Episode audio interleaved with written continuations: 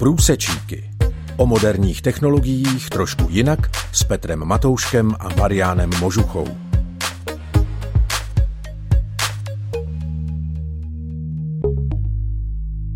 Vítejte u pořadu Průsečíky, který právě začíná na Rádiu 7. V Průsečících si povídáme s naším hostem a autorem pořadu Mariánem Možuchou o využití umělé inteligence v různých oblastech lidského života.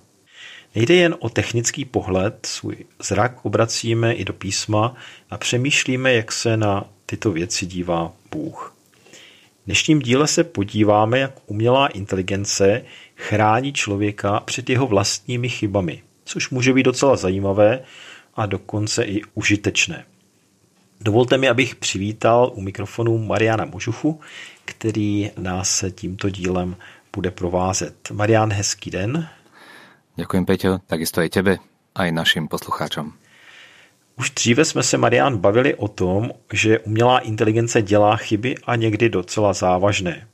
Nyní se podíváme na opačný problém. Je možné, aby umělá inteligence pomáhala člověku a chránila ho před jeho vlastními chybami? Otvoril si Pandorínu skrinku, mám taký dojem. Pretože áno, je pravda, keď hovoríme o chybách, tak takmer každý si to asociuje s tým, že tak predsa len umelá inteligencia dokáže veľa, ale aj dokáže veľa pokaziť. Ale čo v prípade, keď e, nám dokáže nám, ľuďom, omylným, častokrát chybujúcim poradiť alebo dokonca nás opraviť. A v tomto ohľade je umelá inteligencia naozaj celkom užitočným pomocníkom. Napriek tomu, že sme hovorili, ako si už spomínal, veľa o tom, ako umelá inteligencia dokáže pokaziť, dokáže dokonca vedome poškodiť, teda že to má v zadaní, ale umelá inteligencia dokáže aj opraviť a to niekedy veľmi, veľmi efektívne. Dokonca prednedávnom vymysleli, alebo dali do prevádzky, aspoň v takom tom riadenom nejakom skleníkovom režime umelú inteligenciu, ktorá dokáže doslova zabiť inteligentný kybernetický útok v zlomku sekundy. Informovali o tom viaceré anglické médiá s tým, že automaticky každý titulok znel za menej než sekundu. Znie to skutočne veľmi dobre, neznamená to ale, že naozaj to v tom bežnom živote musí byť pod jednu sekundu. Neznamená to ani to, že umelá inteligencia naozaj má na všetko správny recept a zastaví každý kybernetický útok, ale znamená to dosť výrazný pokrok práve v tých existujúcich kybernetických útokoch.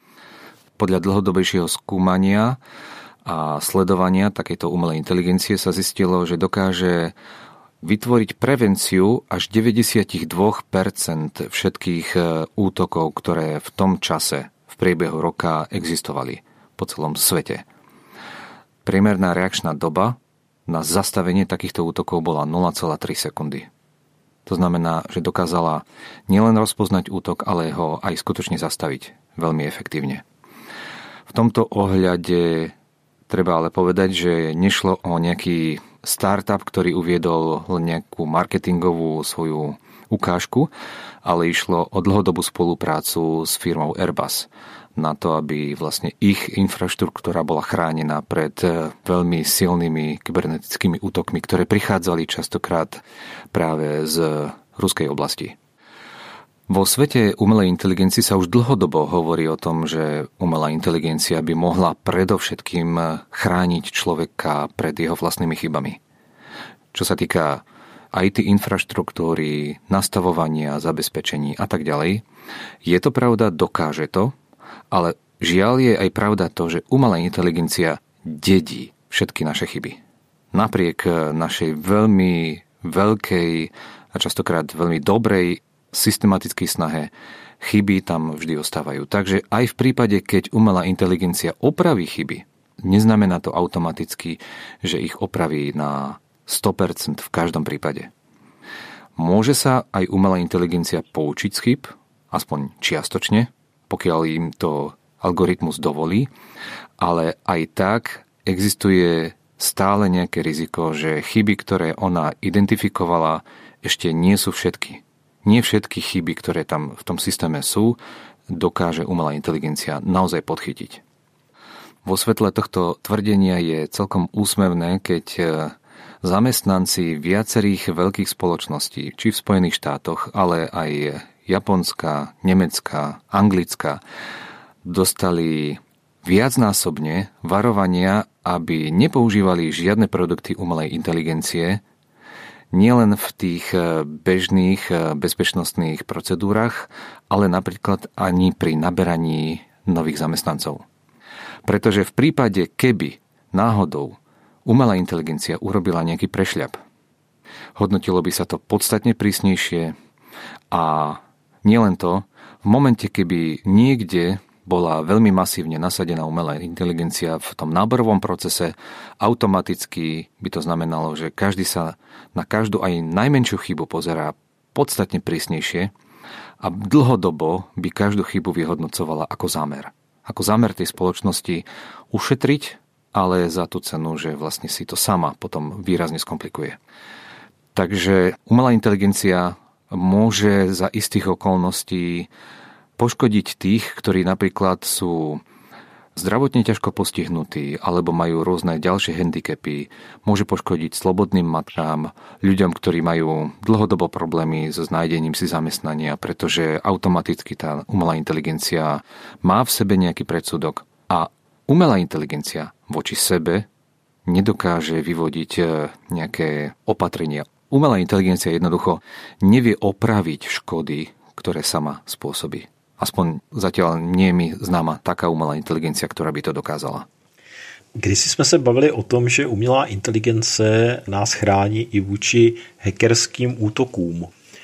Jak třeba tato ochrana je pro mě důležitá? Týkají se takovéto útoky mě nebo našich posluchačů? Mnohé z tých ochranných opatrení, pri ktorých sa používa umelá inteligencia, my vôbec nemusíme vidieť. Nemusíme si byť ich ani vedomi. To je napríklad pri rôznych spamových filtroch, pri rôznych e, antivíroch, ktoré nie sú nasadené priamo v našom mobile alebo v našich notebookoch, ale sú nasadené napríklad u internetového prevádzkovateľa alebo na nejakej web stránke, na ktorú sa prihlasujeme. Lebo žiaľ existujú aj web stránky, ktoré automaticky skenujú, či užívateľ, ktorý sa k ním prihlasuje, či náhodou nejde páchať nejaký hackerský útok. Ale keď si aj toto odmyslíme, umelá inteligencia dokáže pomôcť aj iným spôsobom. Jeden z nich je napríklad, že dokáže zabrániť neustálým obťažujúcim volaniam zo strany rôznych marketingových spoločností. Prednedávnom sme spomínali produkt, ktorý bol nazvaný Robocaller, čo je síce primárne určené na to, aby automatizovane vyvolával telefónne číslo alebo čísla a pomáhal tým pádom práve takýmto marketingovým pracovníkom, ale jeho tzv. bezpečnostná verzia funguje tak, že v momente, ako sa ozve niekto z takéhoto čísla z marketingových spoločností, tento robocaller pokiaľ je nainštalovaný na mobile alebo na inom zariadení, ktoré má v sebe SIM kartu, automaticky sa začne s takýmto človekom rozprávať. Má vopred e, stanovené nejaké rozhranie, vie, na akú tému sa má rozprávať. I jeho funkcionalita nie je veľmi veľká, napriek tomu dokáže až z 90% znížiť počet takýchto obťažujúcich volaní. Čo pre niekoho znamená naozaj celkom dobré ustrážené súkromie a tým pádom aj svoj vlastný čas. Niektoré produkty umelej inteligencie dokážu veľmi efektívne ukradnúť strážené tajomstvo za naozaj pár sekúnd. V momente, ako sa na verejnosť dá, že niektorý produkt má nejakú zraniteľnosť, v tom momente vlastne sa rozbehne závod s časom, pretože rôzne hackerské skupiny sa snažia práve túto zraniteľnosť e, dobre vyhodnotiť a použiť vo svoj prospech a takisto rôzne spoločnosti, ktoré sú práve na tej druhej strane, antivírové spoločnosti, kybernetické, auditorské spoločnosti a tak ďalej a tak ďalej sa snažia urobiť e, produkt alebo obohatiť svoj vlastný produkt umelej inteligencie o to, aby tomu zabránili.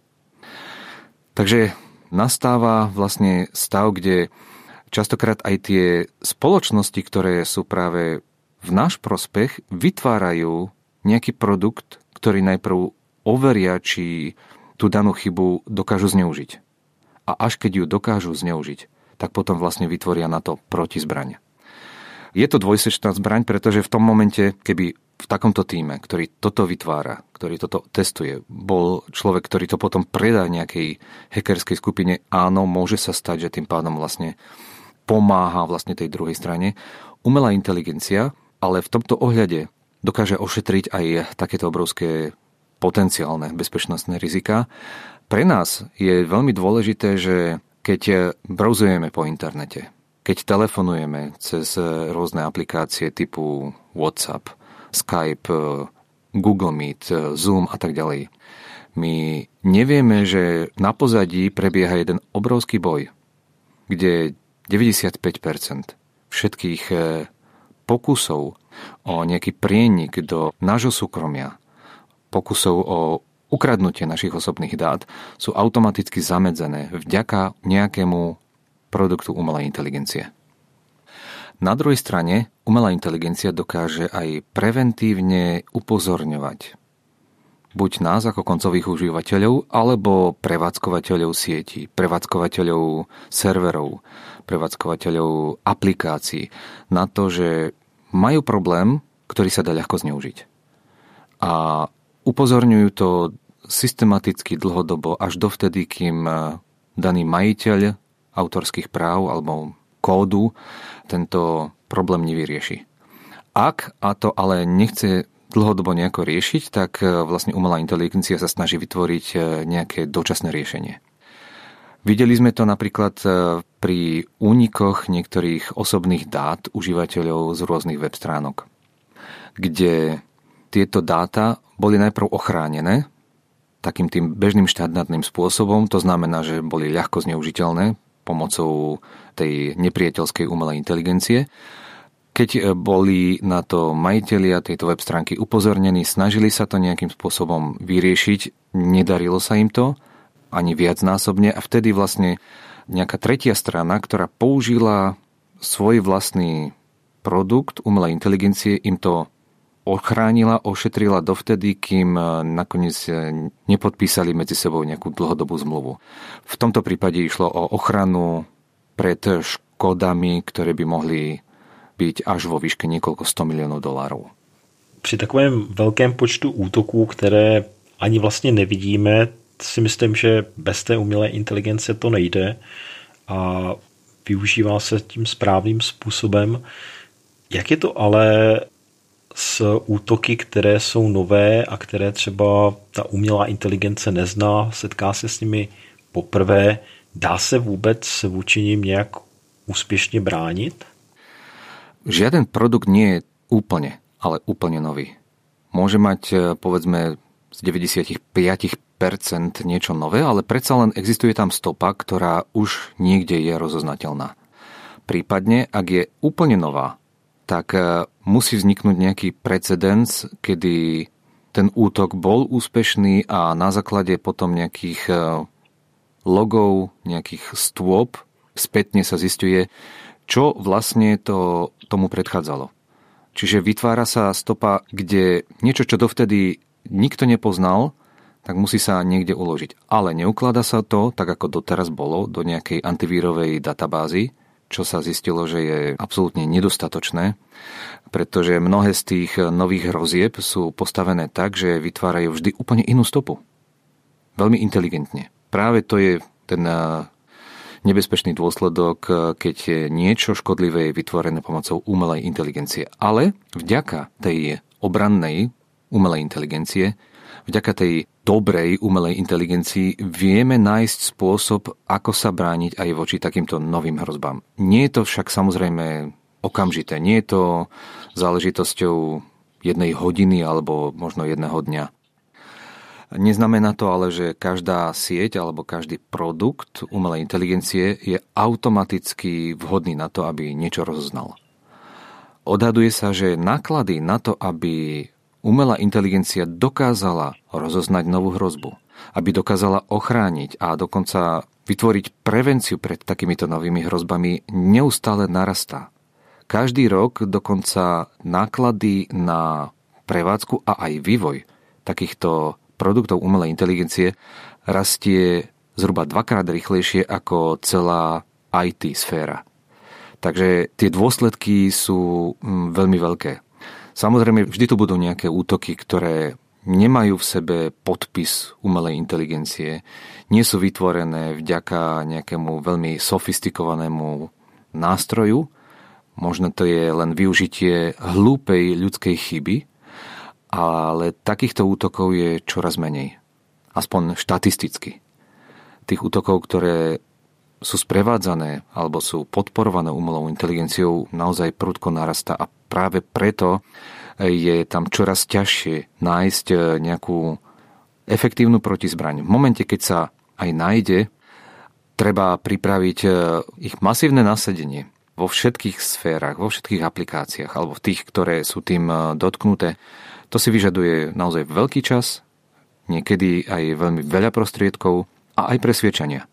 Pretože niekedy je to o tom, že hackeri využívajú na to, že sú spoločnosti, ktoré odmietajú čokoľvek zmeniť. Odmietajú dokonca zastaviť svoju prevádzku svojej infraštruktúry, pretože tým pádom by im na ten jeden deň prestali fungovať ich fabriky.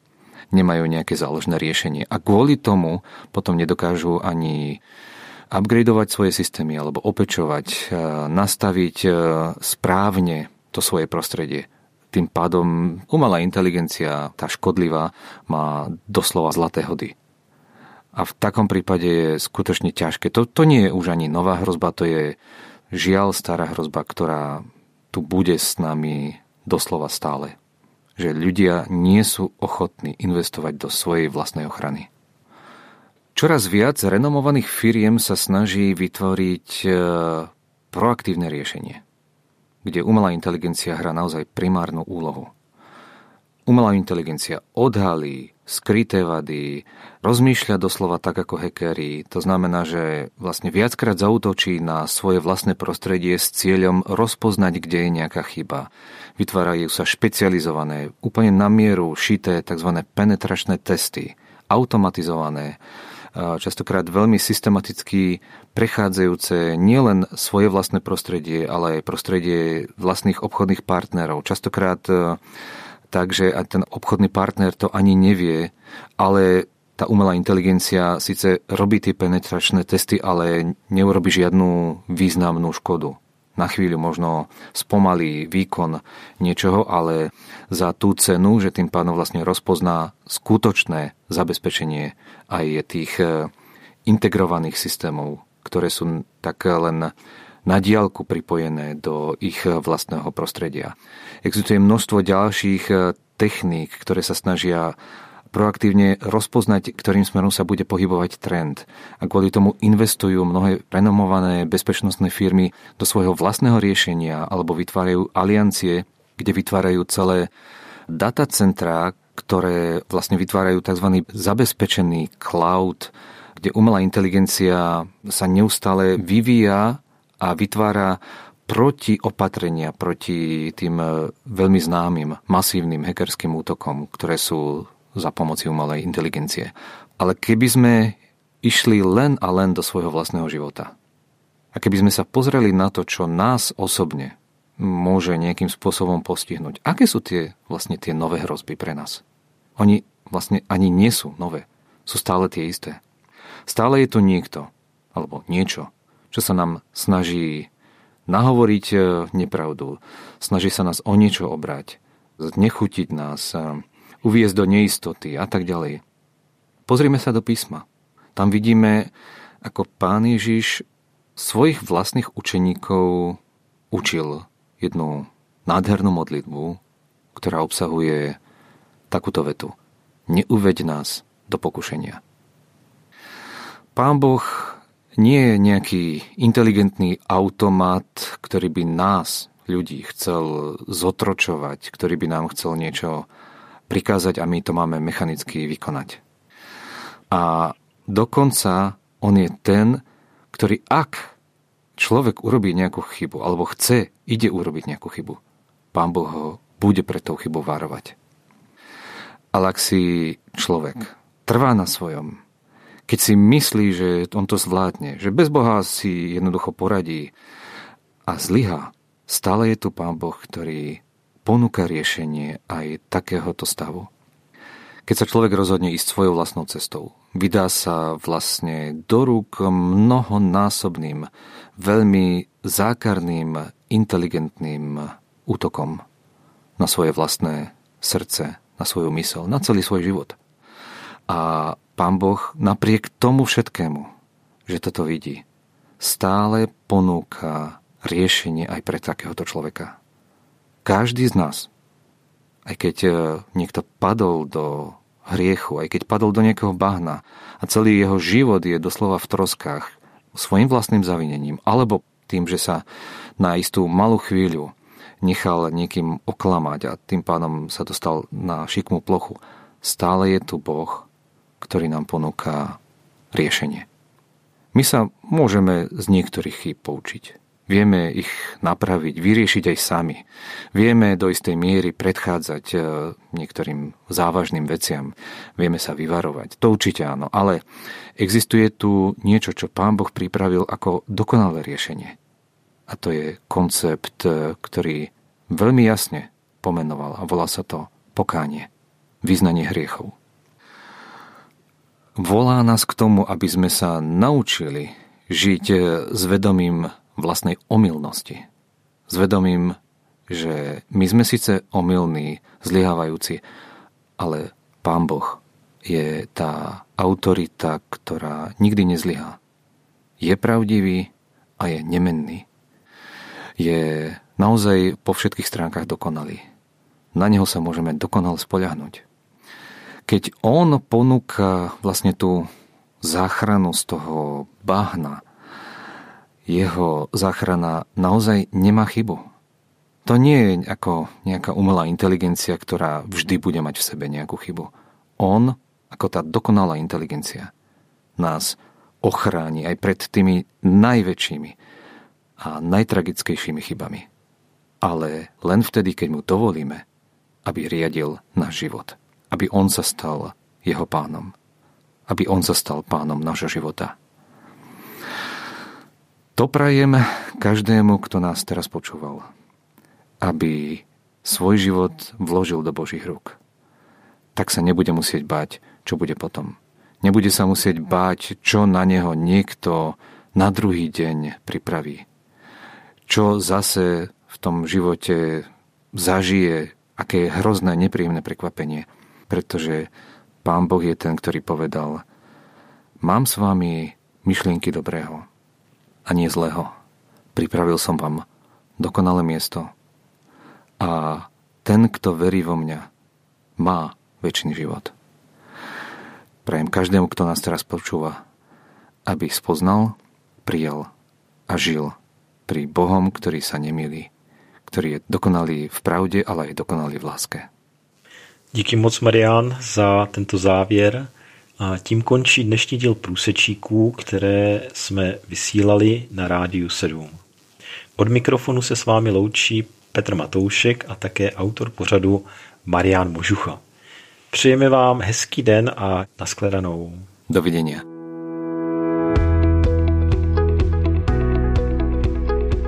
Podcast Průsečíky vznikl na Rádiu 7, které žije z darů posluchačů.